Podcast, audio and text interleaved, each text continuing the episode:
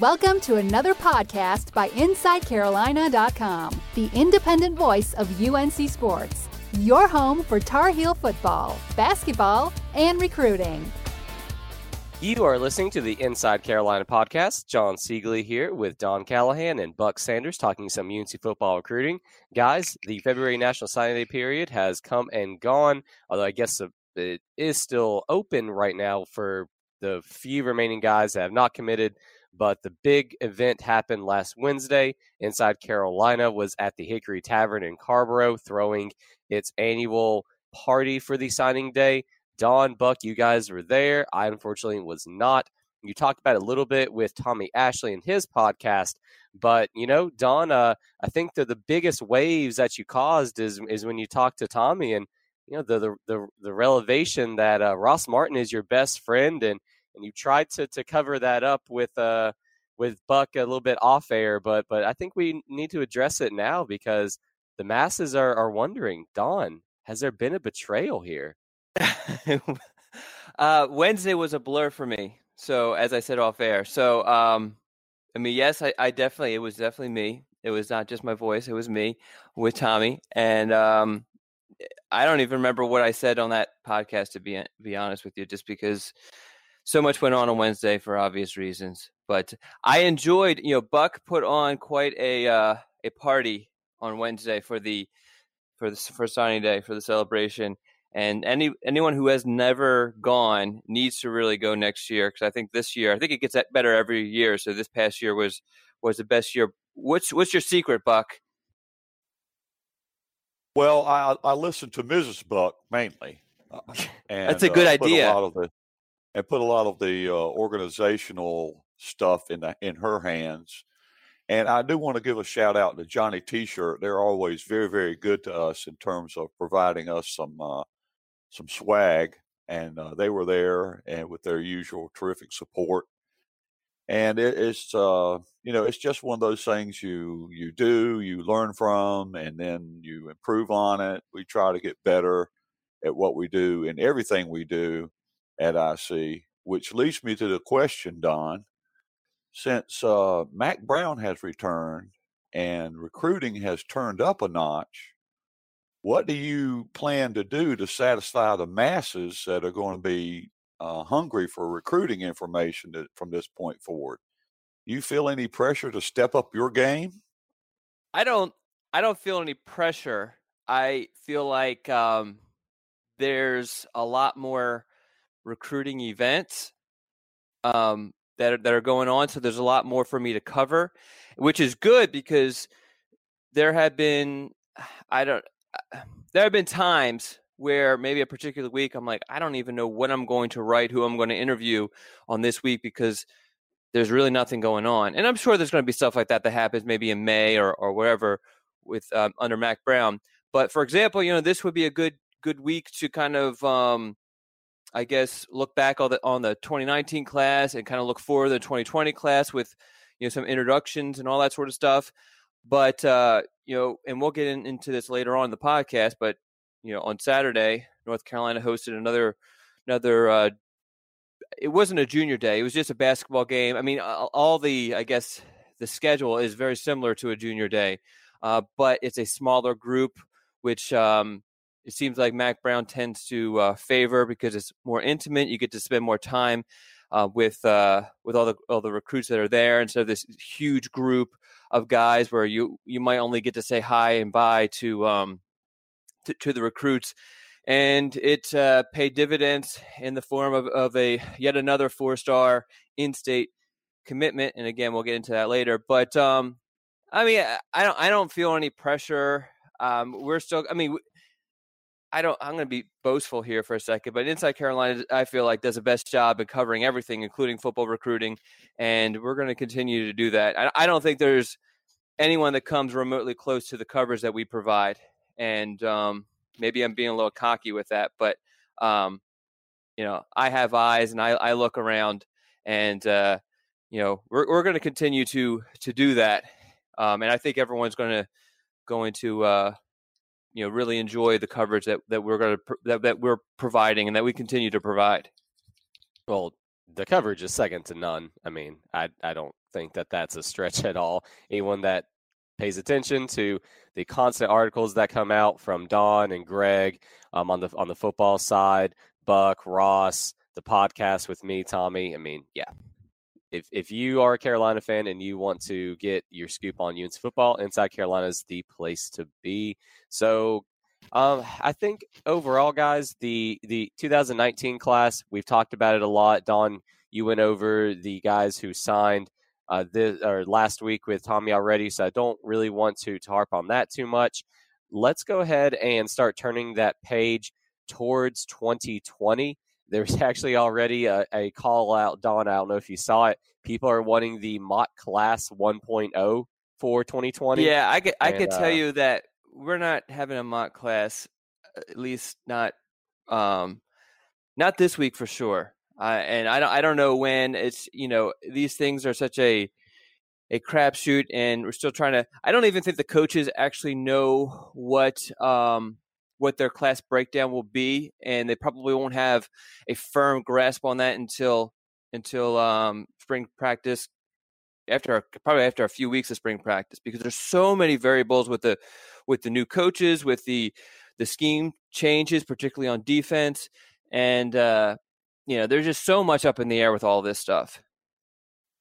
But yes i mean we will definitely make sure you guys know what uh who north carolina's top targets are and we'll be definitely bringing you interviews with with those guys for sure we have we have a bunch of stuff in the hopper for this week, next week. I mean, it's it's it's crazy the amount of content we have.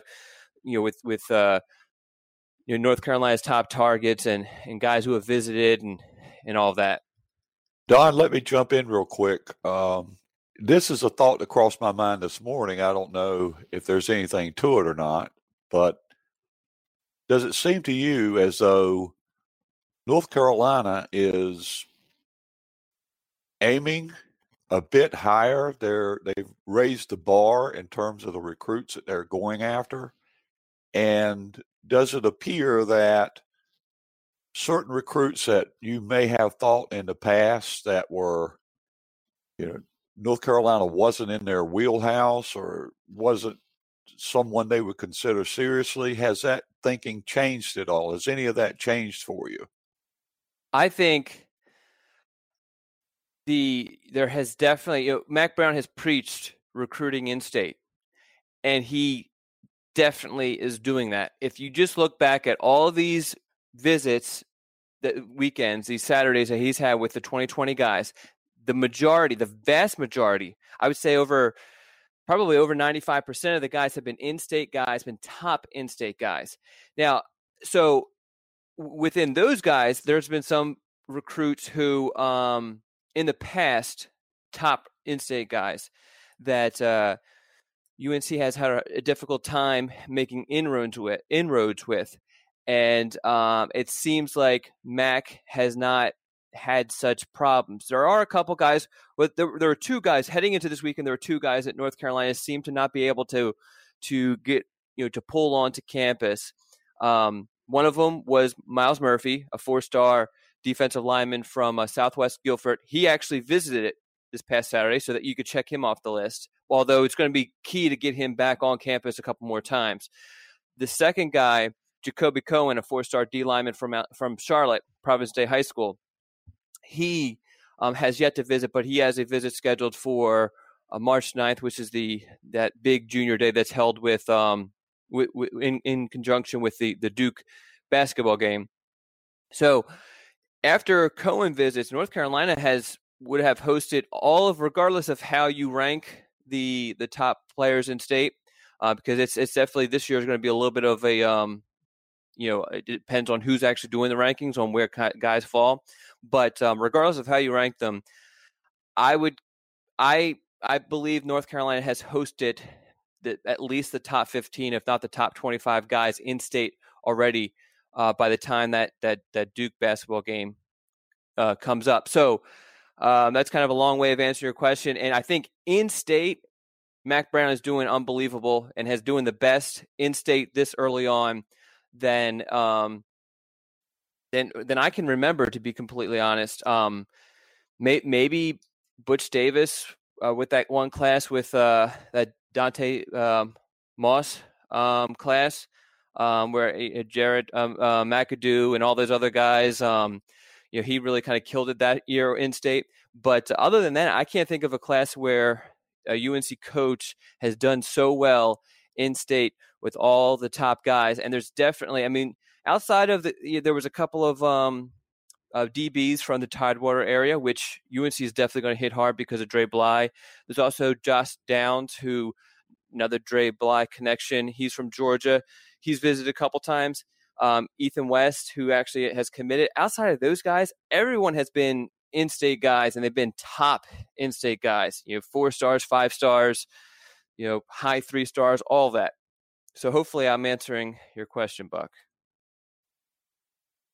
No, I I think that you did, and it's very encouraging to hear about that emphasis in state. Don, I mean, that's something that Mack has preached. And I think for anyone that's been paying attention to the names of recruits that have been on campus, he's coming through with that so far, and and as evidenced by the commitments already that the Heels have for the 2020 class. So, Don, last week we actually asked our listeners, and we're going to give our list for the wish list for 2020. And it turns out that we got a pretty good response. I think you said we had five people send in theirs. Yeah, yeah. I think once we start getting these these lists rolling, that we'll get more because we were up to like over a dozen at one point last year. Um, although yeah. I don't have like a great idea for a wish list. Um, do you have anything that we can do? Um, Not for next week. Um, I would say let's just think on that, and if we come up with some idea, we can post it on the boards or put it out through through social media. But let's go ahead and get into to the wish list for for 2020 from the people that we got. All right. So um, uh, here are the submissions. Like we said, we had five. Um, I'm going to go with uh, first with Kale Watts, um, who actually submitted on Twitter just this morning. So he got in right underneath the line. His top five are Desmond Evans, Antoine Harrison, Jacoby Cohen, Kedrick Bingley-Jones, and Tonka Hemingway. Then we have Paul, also from North Carolina. His top five are Des Des Evans, uh, Moose Muhammad, Jacoby Cohen, Ray Grier, and Josh Downs. Then we have um, Jonathan, coach in South Carolina, who always submits his top five. His are Des Evans, Mitch Mayes, Moose Muhammad, Jacoby Cohen, and Malik Faust. And we have uh, Dale from Waxhaw, who also submits it almost, I think, almost every week, if not every week. His top five are Des Evans, Evans, uh, Mitch Mayes, Moose Muhammad, Myles Murphy, and Keontae Jenkins. And then last but not least, we have uh, from uh, Atlanta, Georgia.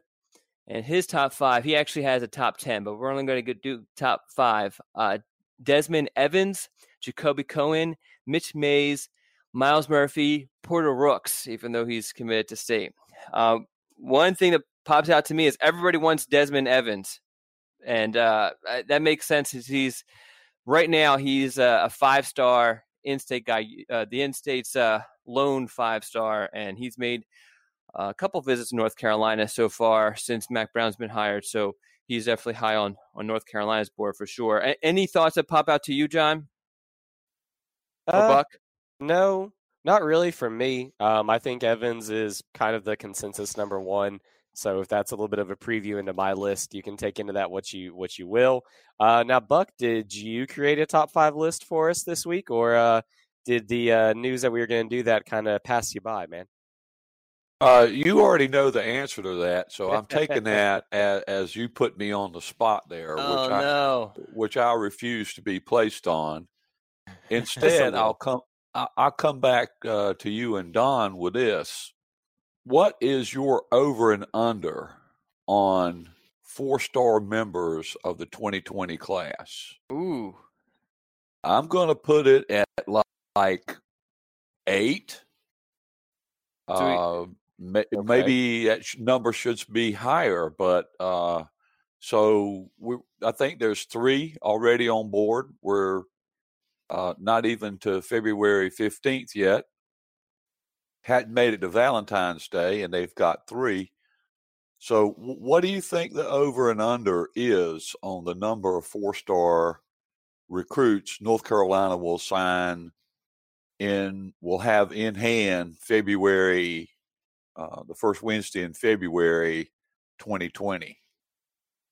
All right, Don, go ahead, man. I'm gonna, I'm looking something up real quick, so you go ahead and give your answer.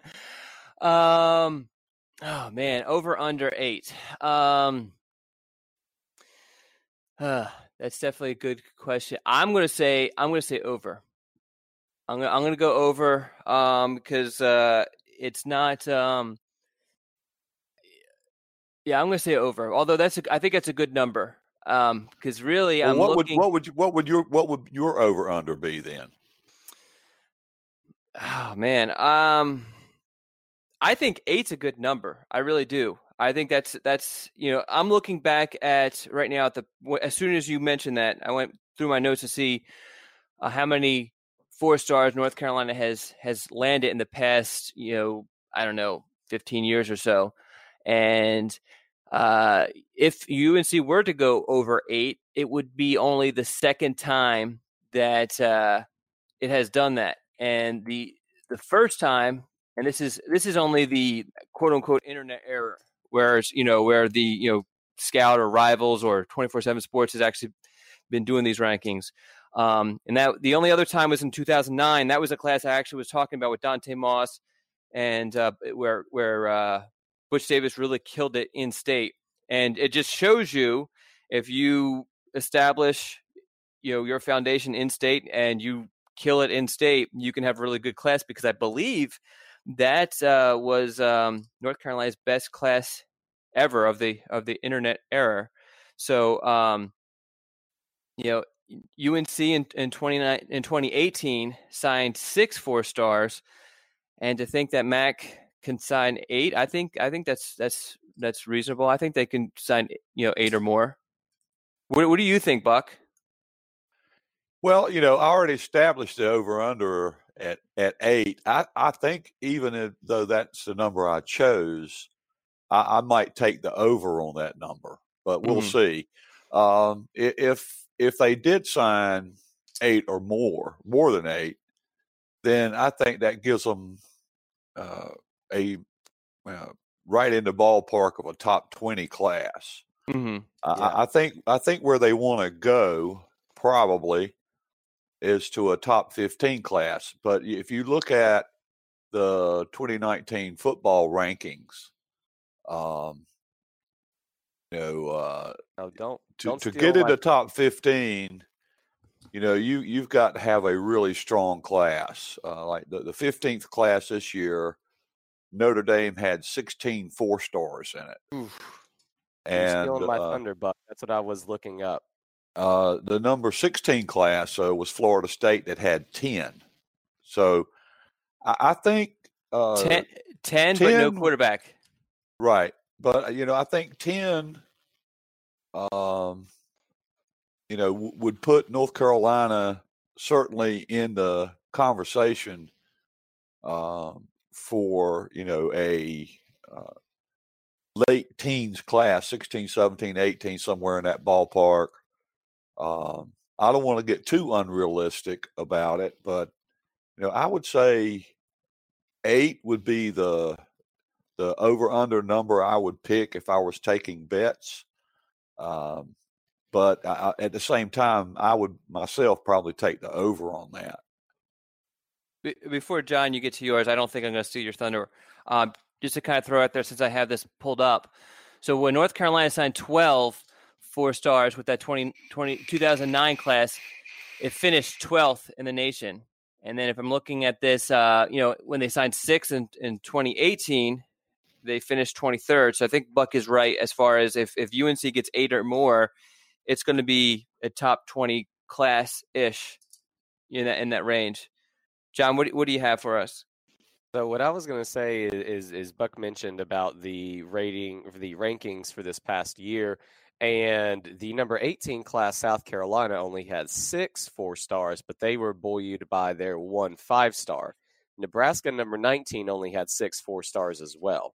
So that's definitely that that line is around that top 15 classes when you're talking double digit four stars.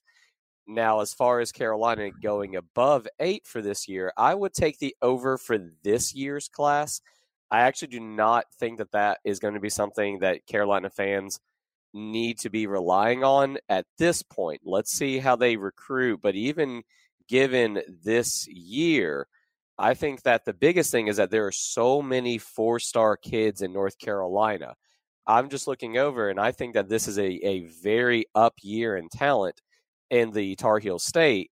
And so I think that that's going to provide a basis for the Heels to get into a double double digit four stars moving forward. I think that that's going to fluctuate, and I think that's where you know counting on that is probably a little bit. Um, it's too early for that, uh, uh in, in my opinion.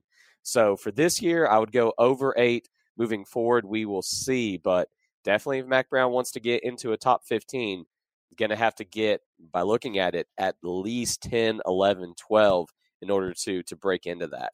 So, um, Don, let's go ahead and start doing our wish list, though, because I think that will probably provide some basis as to you know who we are wanting the, the heels to get to bolster those numbers of four and five star guys. And uh, I'm going to let you go first, Don, mostly because my voice is still breaking because I was at the basketball game yesterday and I need to drink some water before All it right. goes away completely. So, so, go ahead and start us off.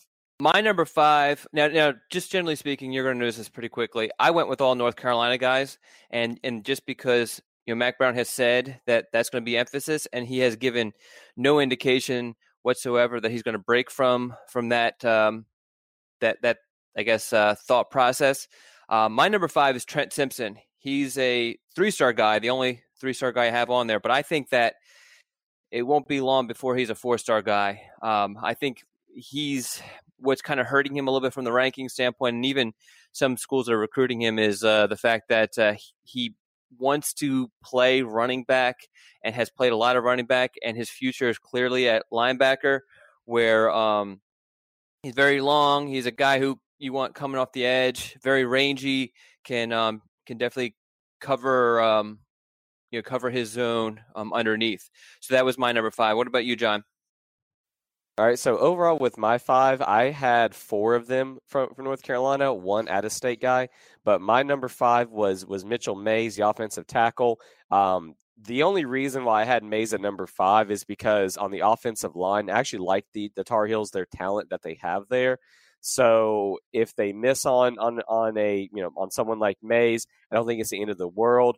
But he is an incredible prospect, and I really hope that that they can land him. But Mayes was my number five, and then at my number four, this is where I went out of state, Don, and I went with Antoine Sampah, who is the linebacker from Virginia. This kid is a five star. I don't know really how involved Carolina is going to be, but his measurables just look incredible. Five star kid at linebacker. Sign me up for that. That's on my wish list for sure. With Sampah, UNC was actually the first to offer him, and he visited a bunch because uh, UNC recruits Woodbridge pretty heavily, has a really good relationship with uh, the head coach there.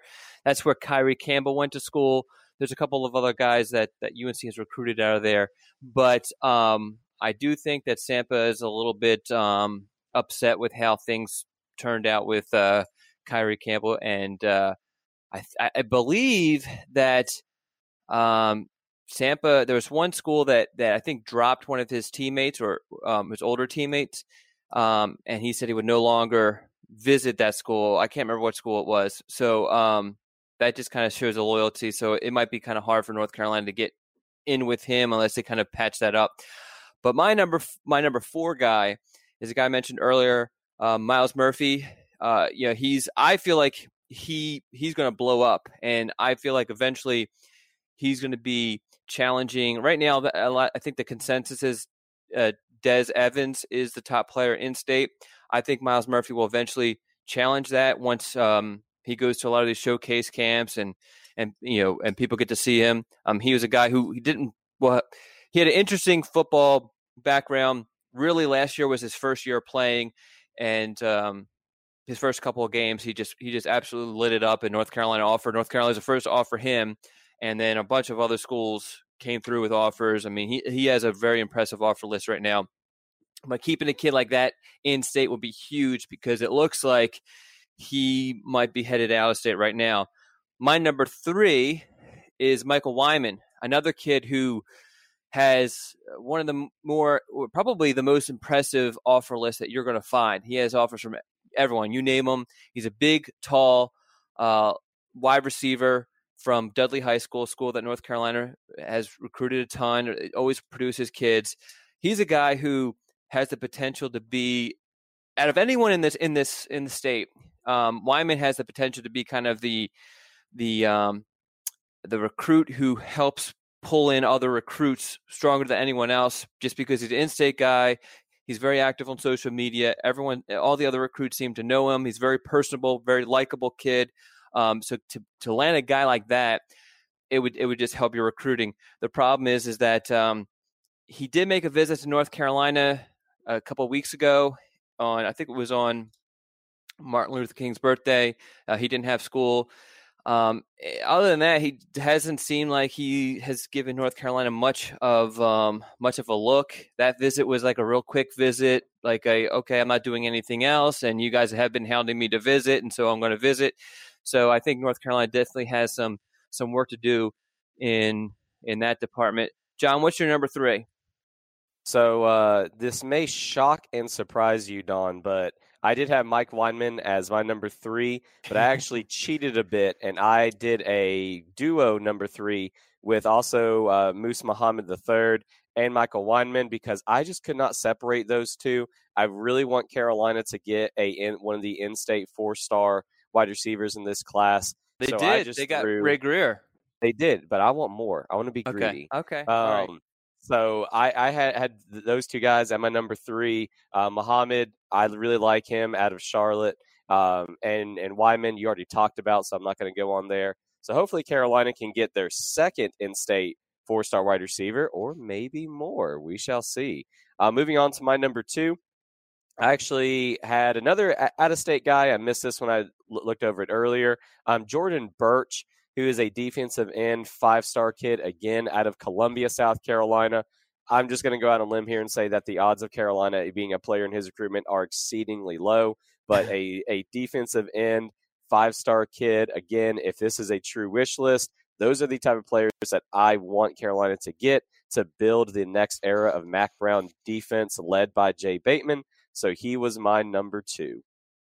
All right. My number two is Mitch Mayes. And obviously he's a four star. He's he's in the conversation for one of the top players in the state. He's he's a top five guy in state for sure.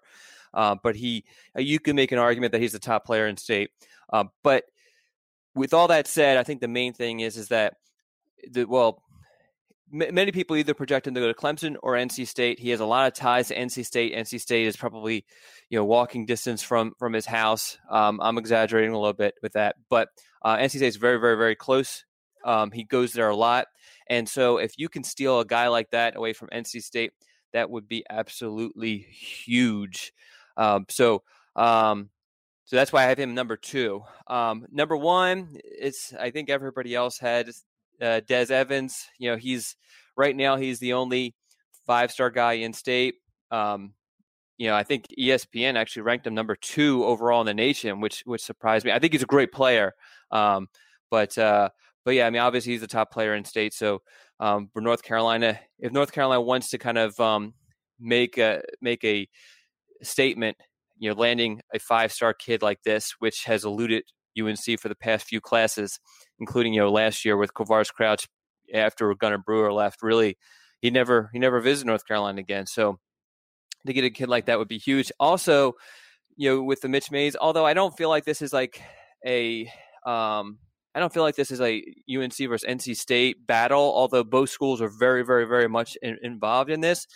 But um, uh, obviously, you know that would be stealing a kid away from NC State. Also, who's your number one, Jon? No surprise at all, Desmond Evans for everything that you mentioned there, Don. And I think you know one of the biggest I think trends is when I was going over here and going through my, my wish list. I don't know about you, but I focused on the defense as a whole and then offensive line first. Um, I know that I had the two wide receivers in there, and that's just because I really want to think that that is a position that's going to excel under Phil Longo. But you know, I think what I would want Carolina to do is to get some of these very highly ranked defensive guys because that's what I am most excited to see Mack Brown bring. I think that's what a lot of people are excited to do as well. Now, Buck, you didn't have have the list, but there was actually someone that you said caught your eye for the 2020 class. So, who was that? Because I want I want Don to, to kind of talk about the, this kid a little bit on the podcast here.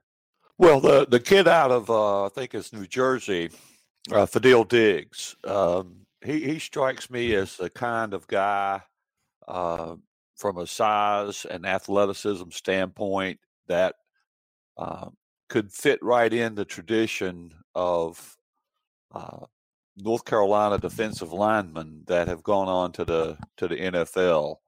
Uh, which, if you look at that list, is uh, pretty impressive.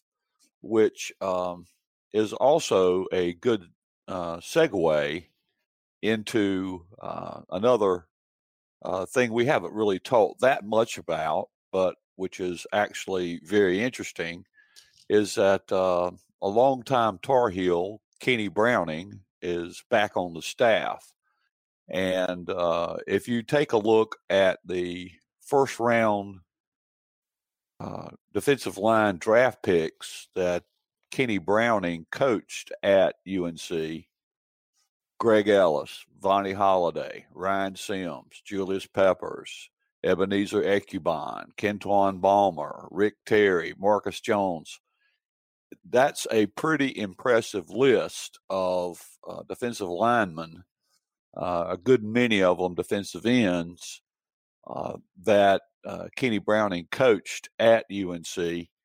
And, and it's probably a little bit underestimated uh, portion of North Carolina's contribution to um, the NFL. There's been other guys like Quinton Coples that that uh, also made it into the first round.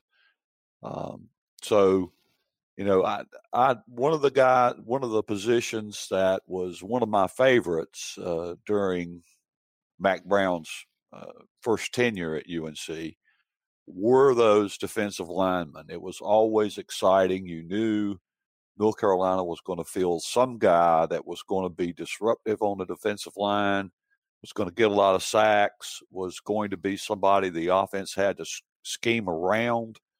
So, uh, Fadil Diggs, he seems to fit into that mold um, in terms of uh, products that uh, you know North Carolina might be able to develop and uh, end up as a first round pick. So, real quick, actually, Don, before you respond to that, I was looking at our runtime. We need to take a quick commercial break. So, let's go ahead and do that. And when we get back, I want you to go ahead and talk about him for the podcast listeners. So, stay tuned. We'll be right back after this. And we're back with the Inside Carolina podcast. Jon Seiglie here with Don Callahan and Buck Sanders talking UNC football recruiting on Sunday mornings, as always. So, Don, go ahead and you heard uh, Buck talk about the tight end guy who could possibly play on the defensive line out of New Jersey, Diggs. What do you know about that player? Well, we actually, I, I saw him at a 707 camp uh, last summer. Uh, I believe it was um, the Powerade and he's I mean he's definitely a defensive end. 6'4", 225, um, you know, just a you know a, a powerhouse coming off the line, uh, very long, but he's so athletic that he's used as a tight end uh, at at his high school and using it in that seven on seven, which which happens a lot for seven on sevens. They'll bring an athletic uh, lineman uh, to to play either linebacker or tight end just so that they're getting the you know the conditioning and taking advantage of their athleticism and everything. But um, you know, big kid, big kid. Um, you know, very very athletic. Uh, you know, we ran a story with him after I saw him at the, that event uh, where he talked about wanting to visit North Carolina the upcoming season, which he never ended up doing. I would assume that now that there's been such a huge emphasis placed on him from uh, North Carolina's new staff, that um, something will happen eventually. It's a little bit harder for the out of state kids, especially kids so far as New Jersey. He's actually from my neck of the woods. Um, he's in Camden, which is not very far at all. It's just just over over uh, the Delaware River from where um, where I grew up. Um, but uh, you know, to have a kid like that come down here, I mean, maybe he he's able to make it this spring, but it's probably going to be a a summer visit situation. But um, yeah, so it's it's going to be interesting to see what what happens with him, and you know, this is going to be, I guess, the yeah, I know I know UNC signed or UNC scored a verbal commitment from Ethan West, but uh, you know, Richmond isn't that far. You know, um, a kid this far, it's seven, seven, eight hours ish. Um, that, that's going to be it's going to be interesting to see if if if Mack Brown's reach is is, is going to be that far. So before we, we talk about Ken Browning, because I think that's a a some a big time topic that I definitely want to dig into with you guys. Um, Buck, in terms of of just listing real quick, when you're looking at position groups, if you were if you could pick a position group where UNC would sign the most four stars, what what would be your top three? So we've talked about the over under as eight. So if Carolina could pick where they get the highest talent, what are the position groups where you would want to see that talent fall? If if we go to the defensive side of the ball first, I would say linebacker but that's a little bit misleading in a 3 4 defense because those out, outside linebackers are sort of outside linebackers slash DE slash safety kinds of guys. So um, who knows what Bateman will be uh, looking at in terms of that. But it's also, uh, there are four guys there. Um, and so they, they pretty much, uh, they're, they're on a par with uh, what we used to think of as a defensive line in terms of numbers. But uh, there's also no question in my mind that uh, North Carolina just hasn't done uh, as well in uh, recruiting linebackers as uh, they did back in the day, particularly when Mack Brown was here. If you look at some of the linebackers that he brought in, um, you know, North Carolina just hasn't done as well recruiting that position, I think, in the, in recent years as they have some others. Even you compare the cornerback spot or uh, even some other, uh, even the defensive line, uh, it's not uncommon uh, for North Carolina to recruit four-star uh, defensive linemen. Uh, you know, Aaron Crawford's one of those guys on this year's team. Jake Lawler. Uh, there's some others, uh, and in the past, uh, North Carolina seems to be able to get four-star defensive linemen. Four-star linebackers, not so much in recent years. Now, Asante broke that mold this year, um, and so that would be probably one of the areas that I think North Carolina would benefit uh, if uh, if they could line up some four-star talent there.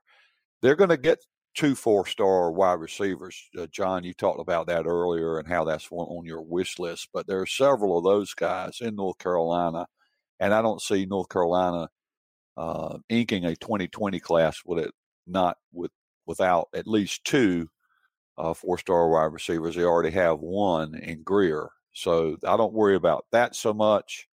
Um, and uh, you know there are other positions you know you can look at uh, in terms of where they can benefit from an upgrade in talent. Uh, I think they've recruited well on the offensive line in recent years. Probably, if you look at it, there's as, as about as much talent as a group on the offensive line as we've had. Um, you know, uh, in in history, and and in particular, Greg and I talked about this that Mac Grant, Mack Brown didn't have as much success recruiting offensive linemen at UNC as he had at other positions. So that's just kind of off the top of my head assessment of you know where North Carolina might uh, benefit the most from upgrading the talent level at different positions.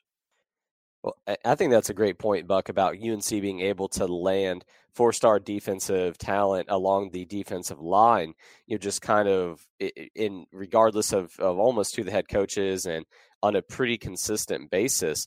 But in talking about Ken Browning, I think that's a would be a criticism uh, that Carolina fans had for Coach Larry Fedora's defense is even though there was talent on the defensive line, it, it, they never, in my opinion, really came up to that dominant standard. And I think that that's fair to say. But at the same time, they were required and asked to do a lot given some of the um, uh, of the, the players that were behind them. But with Kenny Browning, I mean, Don, I mean, Buck, you mentioned all those guys that he helped develop into NFL players. So, you know, Don, when you saw that it was reported that Ken Browning was officially rejoining the, the staff, you know, how big of an impact do you think that can play on eh, eh, on the recruiting trail? Because if you have a player, a coach, I can just point to the list of guys in the NFL and say, "Hey, I helped them." That has to be something that resonates with with high school players of today's generation, right? I don't I don't think it's going to affect it the way that that you described. I think what it's going to help with is with the high school coaches.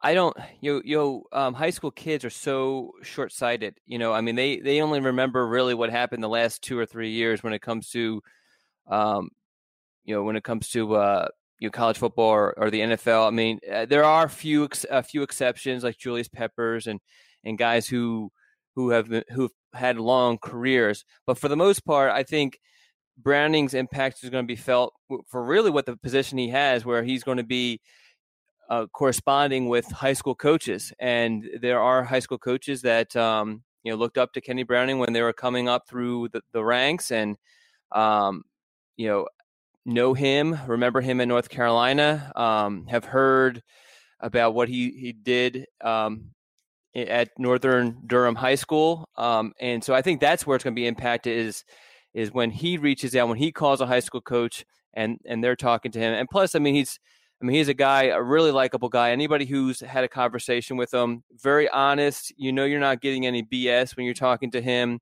Um, you know uh, very engaging you know so I, I, think it's more with the high school coaches. And that's why he has the, the position that he has. I, I don't know what the exact title is but it has something to do with um, you know uh, high school relations well, and and Buck, I know that Don is is plugged more into recruiting than than you or I, but just uh, uh, based upon what you you've heard uh, from covering UNC, with with that reputation of Ken Browning, is that something that, that you agree with that, that he's going to be able to really connect with those coaches and that they do hold him in that little bit higher of esteem?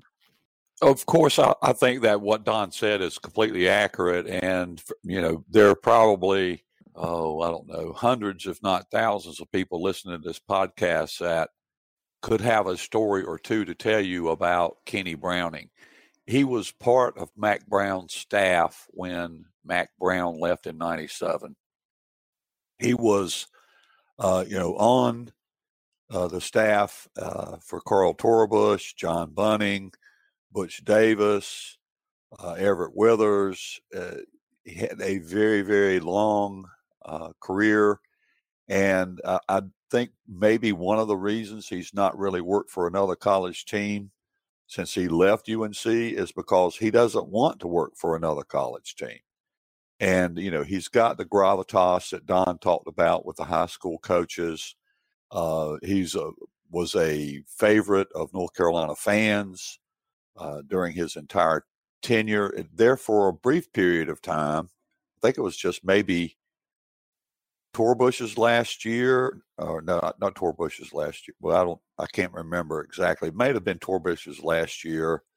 Uh, he was the defensive coordinator. Um, so, therefore, a brief period of time, he was the defensive coordinator for for UNC. So he's well beloved in Chapel Hill, and he has a terrific family. Uh, I know several of his sons pretty well. Um, he is just somebody that you want around your team. And you know, regardless of how it happened, uh, when he wasn't retained, uh, when Larry Fedora came in, I think North Carolina fans, the hardcore fans, experienced a sense of loss when someone who had been a part of the team for so long was no longer with the team. And I, for one, am really looking forward to seeing him again. Uh, when he's back on the sidelines at UNC. He's not going to be in a coaching role, but at the same time, he can bring a lot of uh, some of his strongest points to the team without having that on field responsibility. And speaking of seeing him back on the field, we should probably also mention that it's been recently uh, made known that the spring game this year is going to be at the unusual time of uh, 5 p.m., which will Mhm. give fans a great opportunity to tailgate on uh, what's hopefully a uh, very moderate uh, spring day on April the 13th. If uh, people listening haven't already made plans to be at the spring game, uh, this one sh- is shaping up to be a pretty big deal from everything that I'm hearing, and a lot of fans are planning on attending. It'd be good for the program if there was a great turnout. So, 5 p.m. Uh, Tiger Woods will probably be playing uh, with some other guys uh, in a town called Augusta, Georgia. Uh, but uh, you can DVR that and get back to it uh, after you've uh, enjoyed the spring game and a beautiful day in Chapel Hill. Before we, we get done with, with Ken Browning, Don, I wanted to ask you this question. Do you think that it is going to be important for defensive coordinator Jay Bateman, who has done some recruiting in, his career, but when he was the defensive coordinator at Army, obviously that doesn't carry the same type of responsibilities as it does at a you know at your I guess quote unquote usual Power Five five school. So, is there any importance to having a coach like Ken Browning who has the connections to the coaches to kind of help with Jay Bateman as he's going to be really recruiting at Carolina? Or is it just going to be something that, you know, Ken Browning, his impact's going to be too difficult to really quantify? Yeah, I think it's a bit too difficult to quantify. And the other thing is, is there's so many other people who've been added to you North Carolina's staff, and not just the coaches, but but the the, the rec- recruiting support staff. So uh, you know, it's there's there's going to be so many other fingerprints all over each recruit that it's going to be hard to, other than you know the primary recruit, it's going to be hard to give a whole lot of. Um, I guess recognition to one guy, unless it's just something that just there's just some sort of super strong connection. But the one thing I'll say about Bateman, Bateman is a lot of people, um, I guess, assume maybe because he's a coordinator that he's not going to be a great recruiter or, or that he, you know, I guess maybe it's because of all the the assistants who have who come in with great reputations.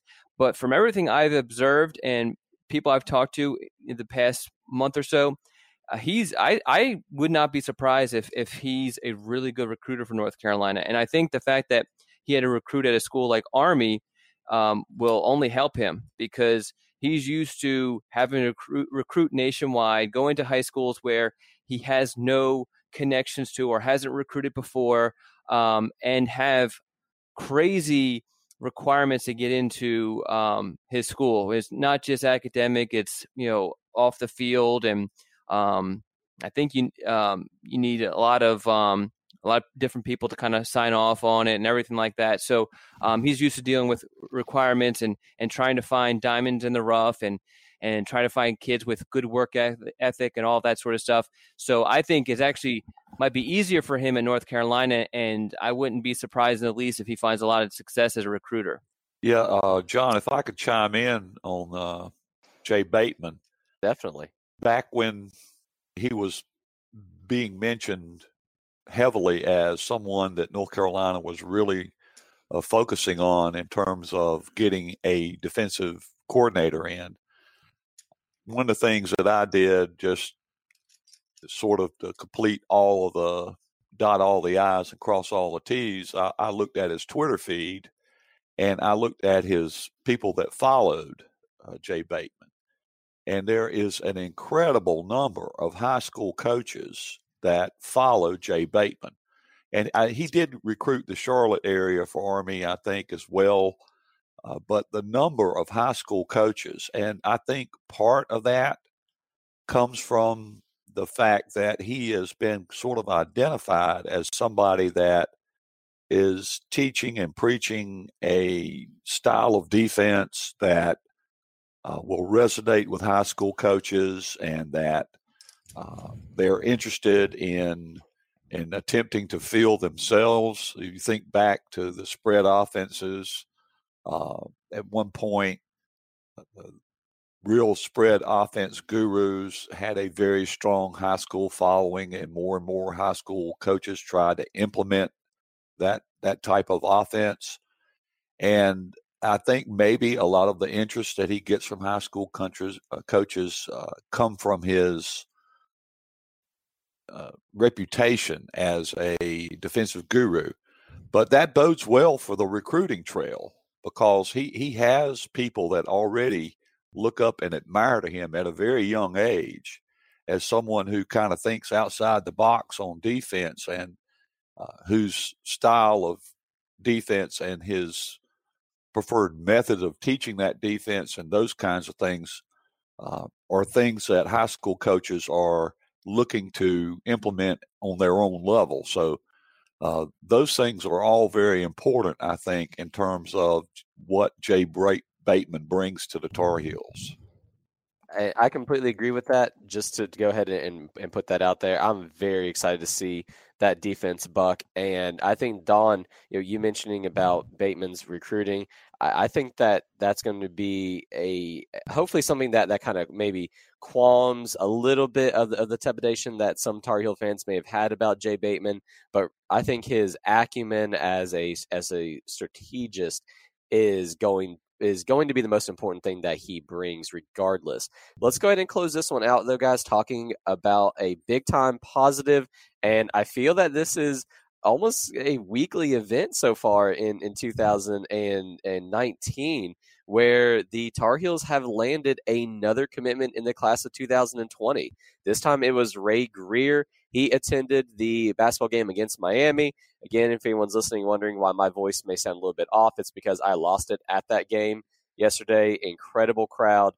Greer was there and he went ahead and popped for the Tar Heels. Now, Don, I don't think this was something that exactly caught people out of out of left field. I think Grier had made it known that he was very interested in Carolina. But, you know, how, well, first off, what type of player is he? How would you describe him and what do you expect him to do in the Phil Longo system? And then I've got some follow up questions for you after that. Um, and I'm sure Buck does as well. Well, he's, he's a big wide receiver, and he comes from a system um, at South Point High School, which, for those who follow high school recruiting in, or high school football in North Carolina, they know that South Point runs what they call the red bone offense, which is uh, essentially the wishbone, which is not known for wide receivers or or quarterbacks or throwing whatsoever. Um, but you know, so what if you watch this film, you'll see a lot of situations where the quarterback just kind of drops back really quickly and just tosses the ball up and hopes for the best. And in a lot of those situations, you see Grier coming back with great body control, fighting for the ball. Um, and uh, you know just having to make a lot of um, acrobatic catches because he's not he's not getting a lot of great throws thrown his way, but he's been able to excel. If you look at his stats, they aren't going to blow you away. I think he only had like 27 uh, receptions for I think 580 yards, something like that. But if you consider the fact that he's playing in an offense that just does not throw, you know, year in year out just doesn't throw, but they have a great receiver so they have found a way to get him the ball. I think because of all that, um, he has he he has a lot of um, a lot of room for growth growth as a receiver. You know, um, with right now he's more of kind of like okay, send him on a fly route, and we're just going to going to toss the ball up to you, sort of thing. Um, I think you know when when he learns how to run routes, when when he has a quarterback throwing to him, um, and where it's supposed to be thrown, I think that uh, he's going to really, really excel. And I think he's going to excel, and, and an offense is going to consistently throw him the ball. So, Buckby, before I get to my follow up questions, what did you think about the Grier commitment? Like, was this something that surprised you at all?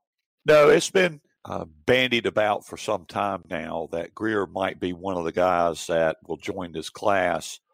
Uh, it's great to have a again an in-state four-star guy uh, commit to Tar Heels. It's it's almost part of a something that plays right into Mack Brown's hands, which you know Don's talked about. You know his concentration on North Carolina, and you've had uh, another four star from the state of North Carolina commit to UNC for the class of 2020. and and so you see these four star guys from North Carolina signing on to uh, Mack Brown's 2.0, and it sort of helps build some momentum and the thought that yeah, Mack is really going to do what he said he's going to do. So from that standpoint, that might be the most important part of Grier joining the Tar Heels. And if you look at what they have joining this year, uh, Khafre Brown, uh, and you know the receivers, they Emery Simmons, guys they have coming on board this year, and and what they already had, and Antoine Green and uh, Dyami Brown. Uh, that position is replete with four-star talent, and so Phil Longo is is stepping into a good situation immediately, and it's only going to get better in 2020. So the the talent is going to be there to be on the receiving end of whichever of these quarterback recruits uh, get traction in practice uh, in the off season. And that segues perfectly into my follow up question for you, Don. Was the commitment of Grier how important do you think that is to keep that momentum going that, that Buck talked about? Because again, this is ah, what the second or third week in a row now that Carolina has gotten a four star commitment for its 2020 class. And it's still very early on. But you know how how big of a deal do you think it is that Mack Brown is getting these guys so early and trying to really wrap up some of the cream of the crop even before spring practices really begin in earnest? Well, just kind of put it out there. So this time of year actually produces a lot of commitments, and and it's just um, how the recruiting process has gone. Some of these guys are have gone through, made a bunch of visits during the the the, the prior football season, started to make a bunch of junior day visits, um, see school, seeing some schools that they haven't seen before, and then seeing some schools that they have seen before a bunch of times and feeling comfortable. So this just seems like this, and then you have the summertime with the camps. That seems to be another time, and then you have the official visits. Um, seems to be a time. So it's not a, a rarity, but um, to speak on the momentum, I mean, it's, it's absolutely huge, especially with the in-state guys. And I know I keep on harping on this, and people are probably tired of me talking about it, but um, it's one thing to say this is what we're going to do. It's another thing to actually do it. And the you know to use another cliche, uh, the proof is in the pudding, and um, you know to have this many you know three four star guys, two of them being in-state guys um, this early on is huge. Momentum, I think, is really important in recruiting, and the reason why is is that uh, all these high school kids, all these recruits, they all follow each other on Twitter. And if they see, oh man, another four star just committed to North Carolina, it it it gives a sense of a buzz that's going on at the um, at the school, and um, it's only going to help because it's it's positive things coming out of of Chapel Hill as opposed to negative things that that may have you know that definitely came out last year. So let's go ahead and start wrapping this one up. But um, Don, I have one final question for you, and for Uh-oh. everyone listening, Don is notoriously tight-lipped um, about you know the the secret ongoings and and the information that he gets. Um, you know, Buck has tried to pry something out of it, and you know, Don will not even tell his idol what's going on. So for everyone, I, I told him, I told him that's only there's only secrets that I give when I am invited to Buck's mansion for dinner. I don't think you're going to be invited. I don't know, Buck. You know, is, is that invitation still open for Don, or, or is that door closed? Well, he's going to have to prime the pump uh, to, you know, to get there. You know, uh-huh. he's going to have to start feeding me a whole lot more tidbits and uh, start being uh, stop being so vague and hesitant to give information out, uh, even to his idol. I mean, uh, that's how tight-lipped he is. But it's worked pretty well for Don to uh, be as incognito as he uh, has been for UNC recruiting at Inside Carolina. And if you're not a subscriber to Inside Carolina, you better get on the on the train because there's going to be recruiting information in the class of 2020 you're going to want to know about. And the place to find out about that is uh, on Inside Carolina. Uh, as a premium subscriber. So uh, get your nickels and dimes together and and uh, get yourself a subscription to Inside Carolina. It's going to be a fun ride in 2020 in recruiting. Yeah, and we already we have so much content coming out these Nick. Uh, I know for at least these next couple weeks, um, and definitely beyond that too. But I just know for these next couple weeks, I don't.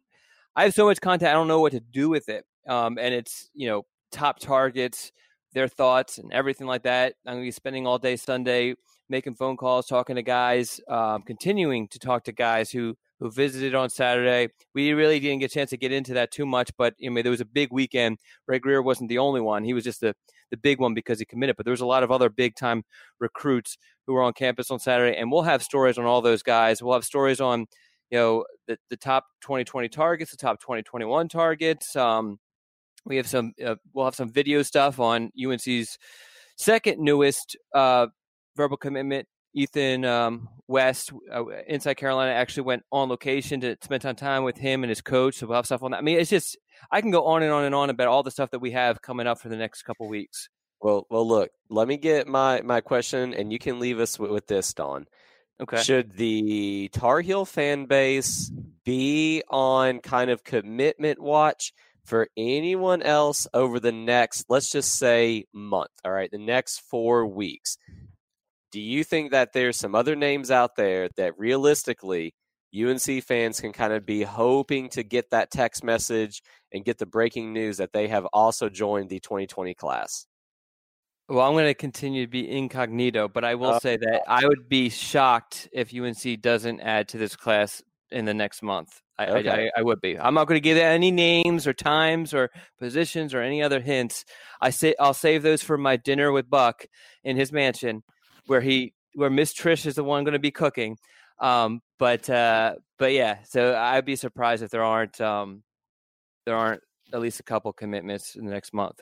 Ooh, I, am gonna be I'm gonna be keeping a close eye on the attendees to the Duke game that's coming mm-hmm. up. Yes, that's a good that's that's that's that's a good point because those are going to be the top guys and and like I mentioned earlier, a guy like Jacoby Cohen who UNC hasn't been able to to get on campus, he's coming, and there's a bunch of other top guys are going to be on there. We'll have that fully covered as far as who's going to be there leading up to it and and uh, and feedback from from those who actually attend it.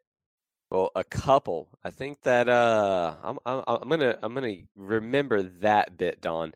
So I think that was all that I had for this podcast. We've talked for a while now. Uh, Buck, did you have anything else that you wanted to chime in on before we go? No, just how much of a pleasure it was to spend time with you and Don this morning. It was, was there uh, enough energy for you? Uh, yeah, yeah. Good energy this morning. Good podcast. Enjoyed it. Absolutely. Don, anything else that, that you wanted to touch on, man? No, I think I talked too much, probably. nah, never for that. All right, guys. Well, let's go ahead and call this one to an end. It was my pleasure speaking with you both. Hope that you guys have a good rest of the week. For everyone listening, absolutely stay tuned to Inside Carolina for the latest recruiting scoops. The 2020 class has only just begun, but man, what a start. And I think it's only going to get better from here. So, for everyone at Inside Carolina, thank you for listening. We'll talk with you again soon.